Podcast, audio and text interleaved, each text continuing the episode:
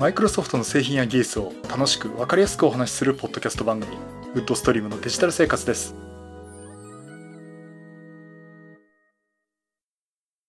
第497回目の配信になります。お届けしますのは木澤です。よろしくお願いします。はい第497回目になります。この配信はクラウドファンディングキャンファイアのファンクラブにより皆様のご支援をいただいて配信しております。今回も安根さんはじめ合計8名の方にご支援をいただいております。ありがとうございます。ご支援の内容に関しましては、この番組のウェブサイト、windows-podcast.com でご案内しております。もしご協力いただけるとしたらよろしくお願いします。また、リスナーの皆さんとのコミュニケーションの場として、チャットサイト Discord にサーバーを開設しております。こちらは、ポッドキャスト番組、電気屋ウォーカーと共同運用しております。よかったら参加してみてください。Discord サーバーの URL は番組のウェブサイトにリンクが貼ってあります。はい、ということで、えー、今日8月9日金曜日なんですけど、今日から私夏休みに入りまして、えー、多分ね、私と同じ企業グループの方は、みんな夏休みじゃないかなと思いますけども、まあみんな、みんなってことないか。あの、結構多いと思うんですが。えー、ということでね、まあ、多分、近所に買い物行ったりとかですね、まあ、どっかで写真撮りにね、また行きたいなと思っています。で、ちょっとこの前 Facebook を見ててですね、あの Facebook でよく過去の書き込みって出てきますよね。思い出っていうことでね。まああの、見たくないものも中にあるんですが、えー、2年前でですね、ちょうどのサーフェスプロ、この Core M3 モデルのサーフェスプロですね、2017年モデル。あ、第5世代サーフェスプロですね。これをちょうど買ったのが、えー、ちょっと数日前っていう、まあ、あの、数日前の2年前っていうことで、えー、なんか開封のね、写真とか上げてましたけど、今でもね、この Surface Pro 第5世代モデルね、Core M3 のモデル使っています。まあ2年間丸々使ってたことになるんですけど、まああの MacBook Pro とね、半々で使ってるって感じなんですが、まあ相変わらずいいですね、結構。うん、現役で全然使えるんだっていう感じで、うん、やっぱりあの、Core M3 で、ストレージも 128GB の遅いやつで、メモリも 4GB っていうことで、まあ、やれることは制限はされてしまうんですけど、あの、こんな、ポッドキャスト番組の原稿とかね、あとは普通にオフィス使ってるとか、ウェブ見たりとか、パワーポイントで登壇したりとかね、そんなことに相変わらず問題なく使っています。まあ、ビジュアルスタジオを立ち上げてデモやりながらっていうと、ちょっと苦しくなったりね。あとは、パワーポイントもすごく絵を貼り付けたものとか動画を入れたものっていうと、そこの扱いは結構重くなってくるんで。まあ、そういう時ね、やっぱり Core i5 のメモリー 8GB、ストレージが 256GB のちょっと速いやつを載せた方がいいかなとは思うこともあるんですが、まあ大体の場合、えー、この Core M3 モデルで結構やれてます。まああの、今もね、第6世代じゃないか。いや、Surface Pro 6が出てますけど、えっ、ー、と、第5世代のこの Core M3 モデルは併売をしてますんでね。まあ多分、うまく狙えば9万円ぐらいで買えますんでね、新品でね。あの、これを狙ってもいいんじゃないかなと、やっぱり今でも思っています。それとね、あ、MacBook Pro の修理の話あるけど、まあ、これは 後でお話ししましょう。えっ、ー、と、では今日の本題。今日ね、お話2つあります。まず1つ目がですね、日本電機 NEC のですね、パソコン PC8001 という、もう、おじさん、おっさんホイホイな話題なんですが、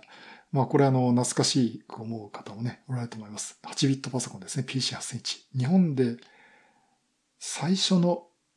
いや、最初はベーシックマスターだって話もあるんですけど、本当にやっぱり、このパソコンを家庭に持ってく、きたっていう原動力になったね、あの、パソコンですね。この PC8001。えー、まあ、これがですね、あの、発売40周年ということで、まあ、NEC もですね、記念イベント的に、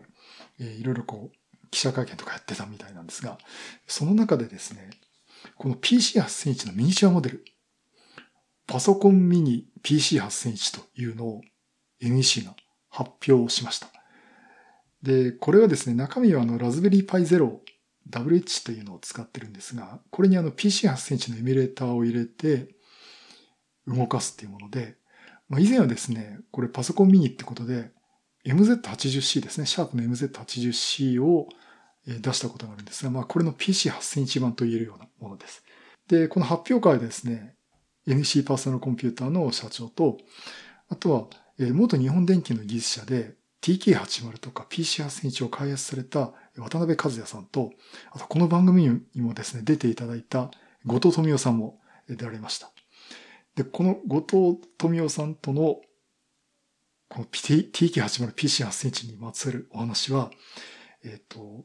去年の1月ですかね、第416回パソコン創世記の TK80 PC8001 の開発者とお話をしましたという回で、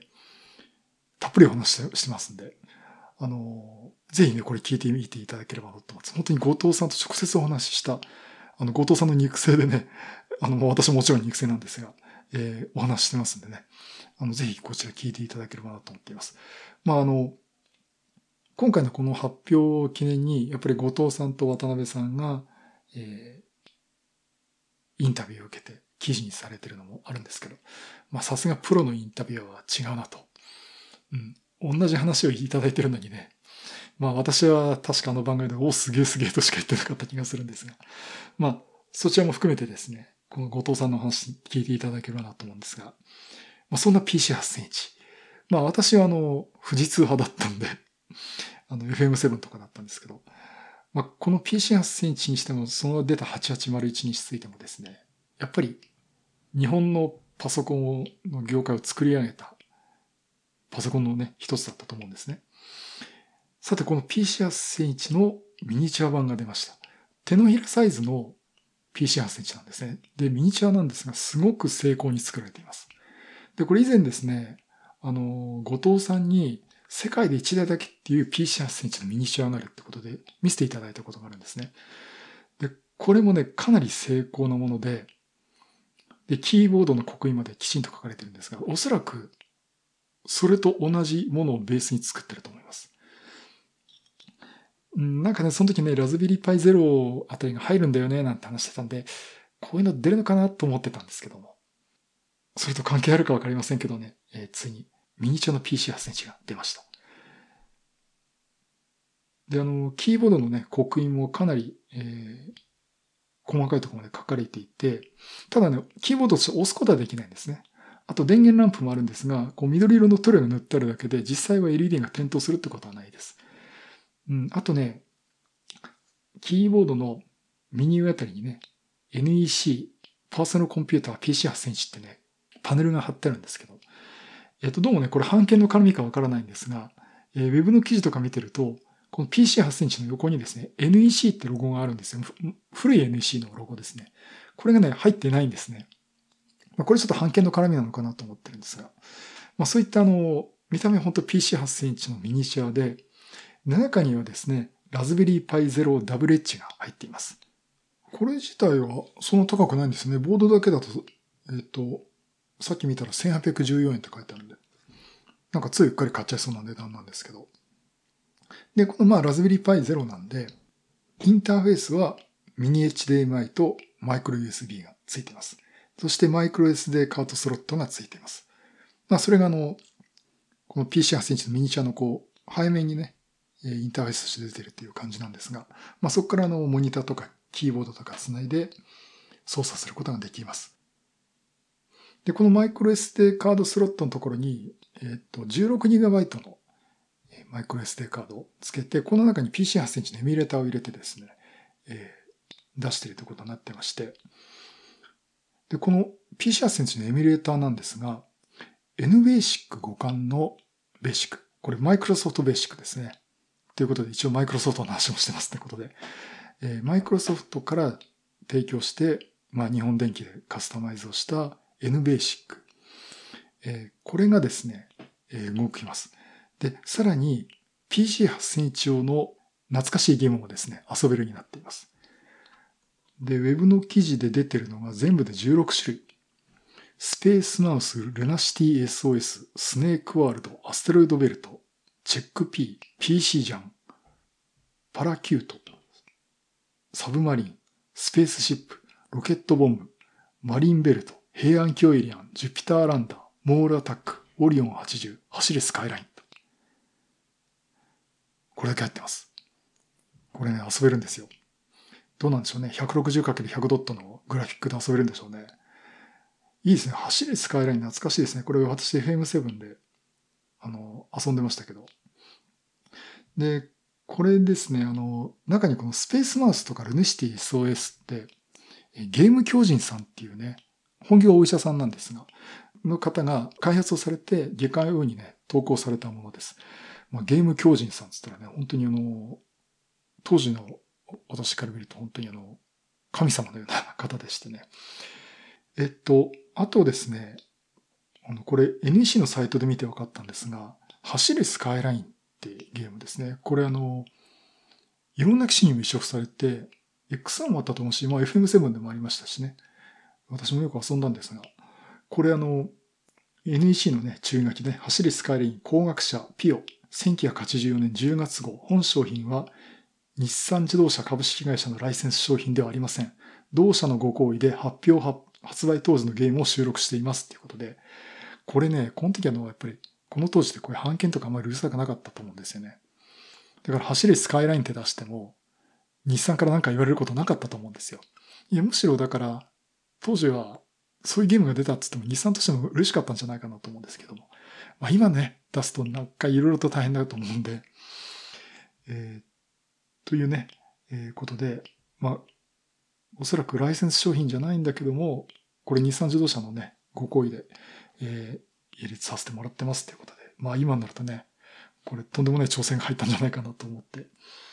えー、いますけども、まあ今だとこういうことあるのかなと思いました。あ、ちなみに私はスカイライン乗ってましたね。あのね、V35 なんですよ。あの、テールランプが丸くないやつ。うん。お前の乗ってるスカイラインはスカイラインじゃねえとか言われてたんですけどね。まあそんなことはどうだっていいんですが、まあこれだけいろいろゲームが遊べるってことで。まあこれ私もぜひやってみたいなと思ってるんですが。で、あの、これじゃあ、ラズベリーパイがあればね、これって遊べるんじゃないと思うとこあるんですが、実際ですね、この PC8 センチのエミュレーターとかゲームのやつって、まあ、マイクロ SD カードそのものがそんなあの長持ちするものじゃないんで、もし壊れたら NEC のウェブサイトからダウンロードしてサインする、すれば使えますよっていうことになってるらしいんですね。で、つまり保守用にダウンロードできるようになってるんですが、どうも NEC の発表では、このボード専用でラズベリーパイ全部で動くわけじゃありませんよということらしいです。うん、ちょっと残念って感じなんですが。で、ここでね、なんで残念って言ったかというと、当然この発表があった時に、思いましたよ。これは買うぜと。もう絶対買うぜと。MZ80 の時は買わなかったけど、まあ PC8 センチだったらね、もちろん、まあ MZ80 でも欲しかったんですけど、あの、で、もう PC8 センチって言ったらもう絶対買うぜっていうことで思ってたんですが、なんと、これ、NEC のね、反則品扱いらしいんですよ。販売促進のね、反則品らしいんですね。で、えっ、ー、と、まずですね、まずこのパソコン PC8 センチ発売40周年を記念して、NEC のノートパソコンの LAVIE シリーズ、これのね、40周年記念モデルが出るんです。これ、 LAVIE Pro Mobile PM750NAA というモデル。えー、これがですね、まあ、40周年記念ってことで、あの、PC8 センチのをイメージした形になってて、キーボードとかの色がベージュとかの茶色のですね、PC8 センチのキーボードを彷彿させるようなカラーリングになってるんですね。で、ロゴはですね、昔の NEC、あの、バザルでござる前の、あの、NEC ですね。そのロゴが入ってるってことで、まあ、好きな人はね、これ、いいなと思っちゃうんでしょうけど、このモデルが発売されるんですが、これね、500台限定モデルなんですよ。で、この500台のうち、この限定モデルを買うと、このパソコンミニの PC8 センチがついてくるんです。でもしくは、NEC の LAVIE、ノートパソコンのラビーを購入した方で、キャンペーンに応募した方から抽選で2000名にプレゼントということになっています。結局ね、NEC のパソコンを買わなきゃダメなんですね。ーん。ということでえー、まあ、ちょっとね、これ MZ80C の時は出してくれてたんでね、PC8 インチでもね、ぜひ、これ売ってほしかったなこのね、梱包してる箱もね、あの、発売、PC8 センチ発売当時のね、これまた後藤さんにも見せてもらったんですけど、あの、茶色い段ボール箱に PC8001 って書いた箱なんですよ。パーソナルコンピューター PC8001 って書いたやつ。ああいう箱に入ってるんですね。うんだからこれはね、この私の世代はもう、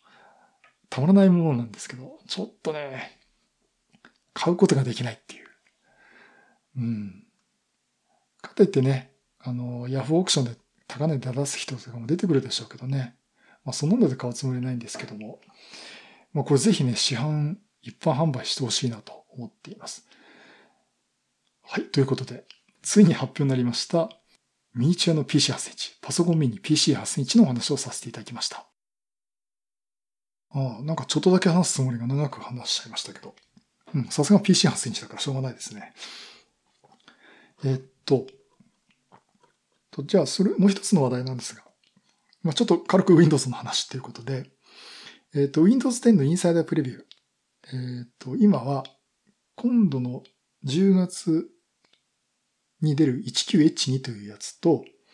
それと来年の春ですね、おそらく5月だと思うんですが、えー、まあ、4月かな、4月か5月だと思うんですが、20H1 というコードネームの、えー、2つがですね、インサイダープレビューに出ています。で、20H1 っていうのがいろいろこう機能を取り入れてる方で、で、こちらの方ね、私今インサイダープレビューってことで、えー、仮想マシンの、ハイパー V の仮想マシンでインストールしています。で、ちょうど8月7日ですね、おととい、8月7日に新しいビルドがリリースされまして、18956というのがリリースになっています。これの1個前のバージョンはね、ISO イメージでダウンロードすることもできます。で、この18956、あの、これどういうのかっていうと、機能がですね、1個追加されてる、変更になってるのかなあの、ネットワークの状態っていうのを見れて、さらにあの、もともとですね、データの使用状況、どれだけデータの通信しましたかっていうのがね、見えるようになってるんですが、これ、設定のネットワークの画面から、ネットワークの状態っていうメニューと、データの使用状況っていうメニューが別になってたんですけど、これが今統合されて、ネットワークの状態を見ると、このネットワーク上ではどれだけのデータが通信されてますよっていうのが表示されるように画面がね、統合されました。まあ一つでパッと見られるし、まあ、わざわざメニューでね、分ける必要なかったっていう意見があったと思うんですが、えー、そういうことでね、一目で見れるようになっています。あの、あなたのこのインターフェースからは何ギガバイト、過去30日間で何十ギガバイト通信してますよっていうのがね、表示されるようになっています。まあ、あとね、細かいところ いろいろあるんですが、それ以外でですね、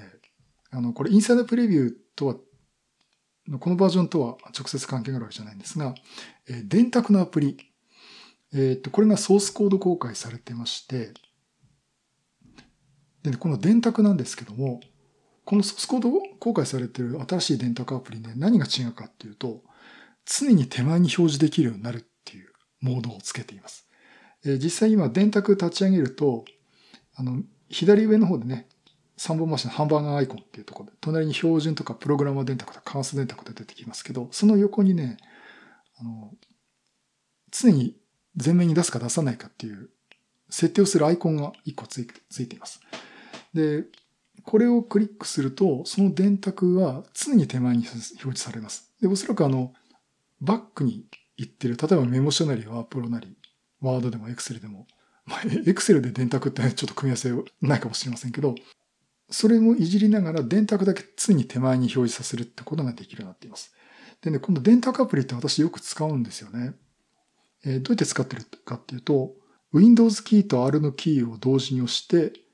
で、プログラムを名前を指定して実行っていうのが出ますんで、えー、軽くですね、CALC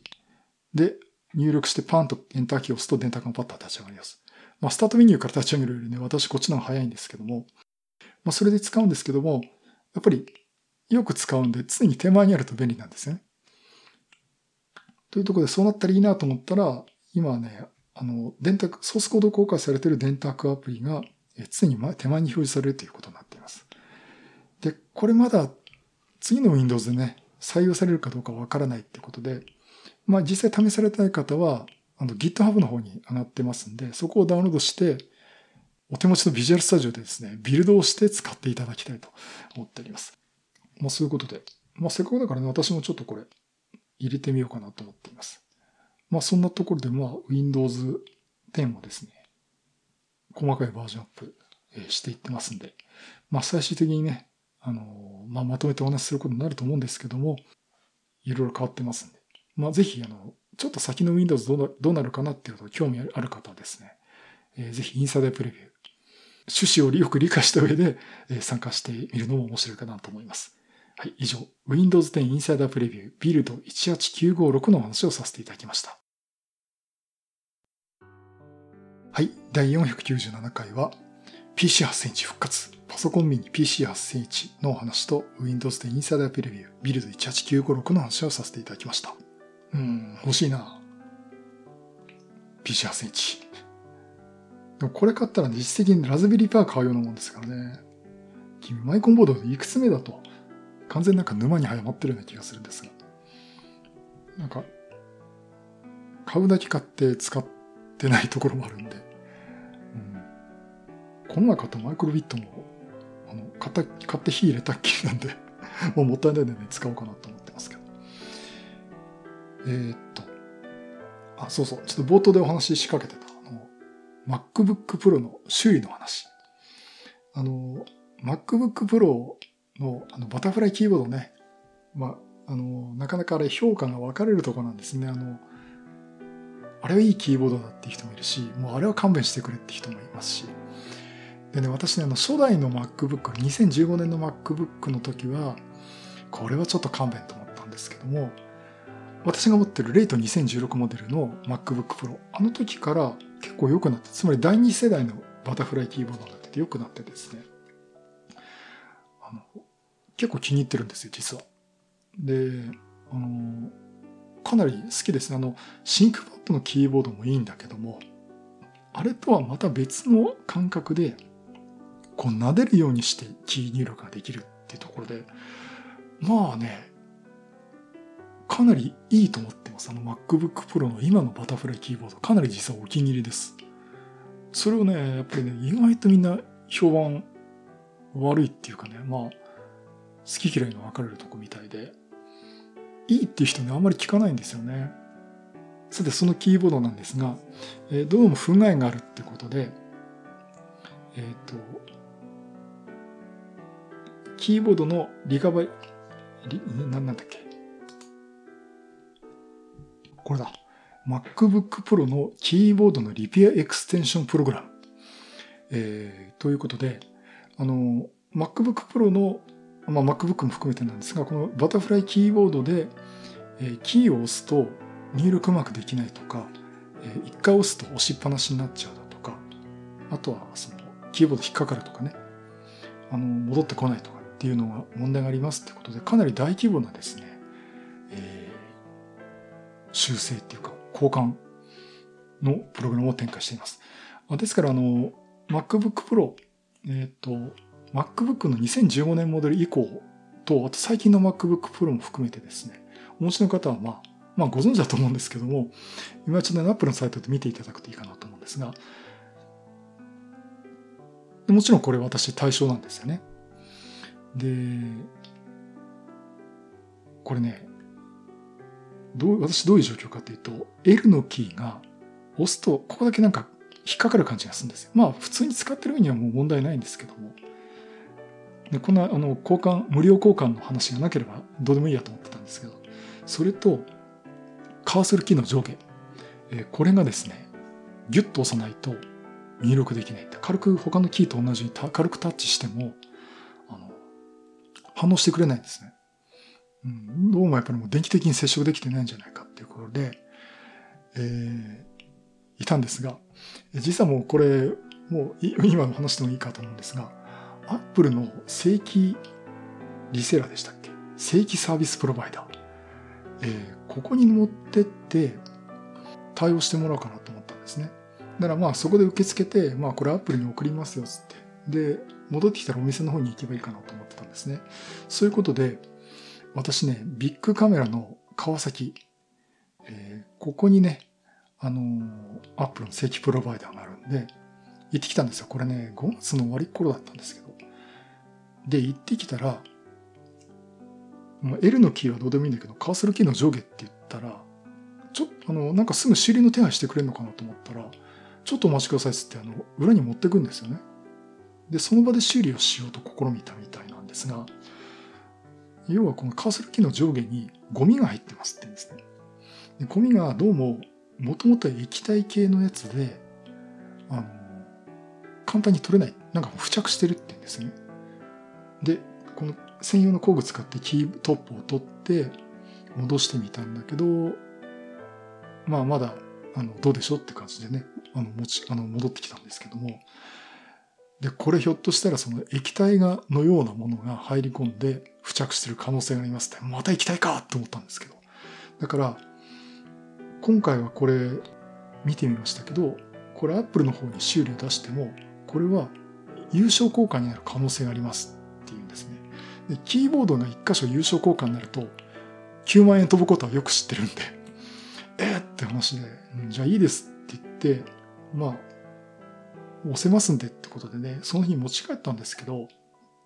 その日を境にですね、このカーソルキーの上下が、それ以上に押しても押せなくなっちゃったんです。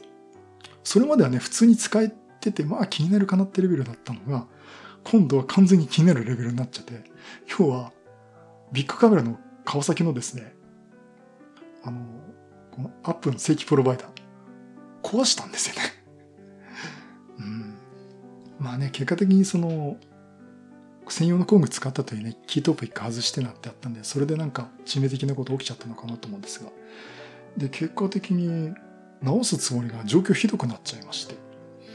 で、アップルにこれ言ったって多分優勝ですよって言われてね、あどうしようかなと思ってたんですね。で、思ってて、あの、まあダメ元でね、アプルに出してみようってことで、あの、オンラインからアプルに修理依頼しました。で、ビッグカメラの川崎のその正規サービスプロバイダーの話は一切しなかったんですけども、あの、まあ、出してみて、で、電話で、あの、電話何時にかけてくれってすぐかけ直してくれるんで、もうね、アップルの人すごい丁寧ですね。申し訳ございませんって、いやいや、そんな僕謝らなくていいですよ、つって。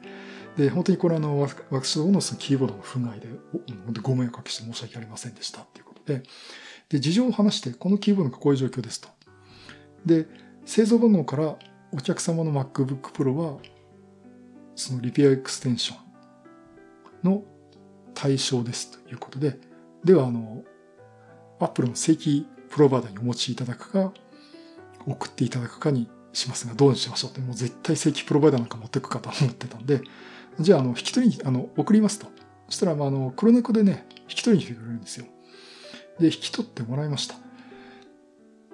で、日曜日に引き取ってもらって、日曜日中に着いてですね、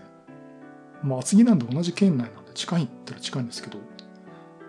あの宅急便って普通翌日なんですけどね。で、月曜日の朝だったかな、午前中だったかな。治りましたって言うんですね。あの、これ優勝だったら連絡することになってたんで、例のね、その液体が入ってるかもしれないから優勝になるかもしれないってちょっとドキドキしてたんですけど、何にも言わずに直してくれて、で、もうそのまますぐ送ってくれて、だから、あちょっとね、私不在にしてたんで、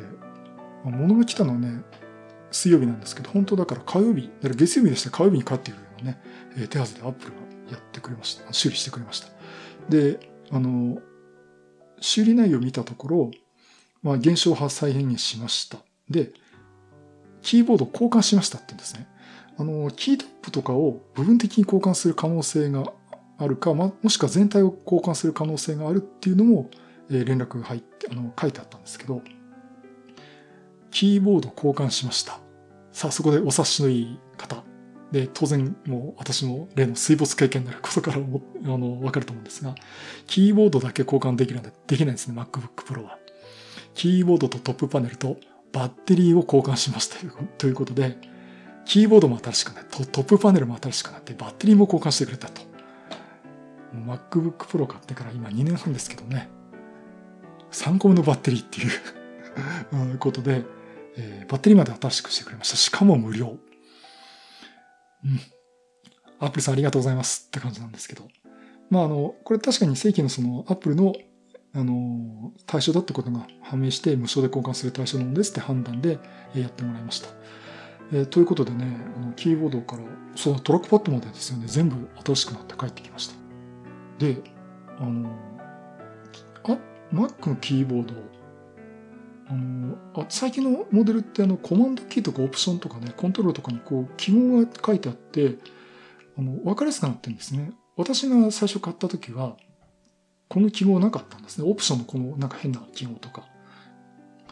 コマンドのこの変な記号とかですね。コントロールもそうなんですけど、これ、まあ MacBook、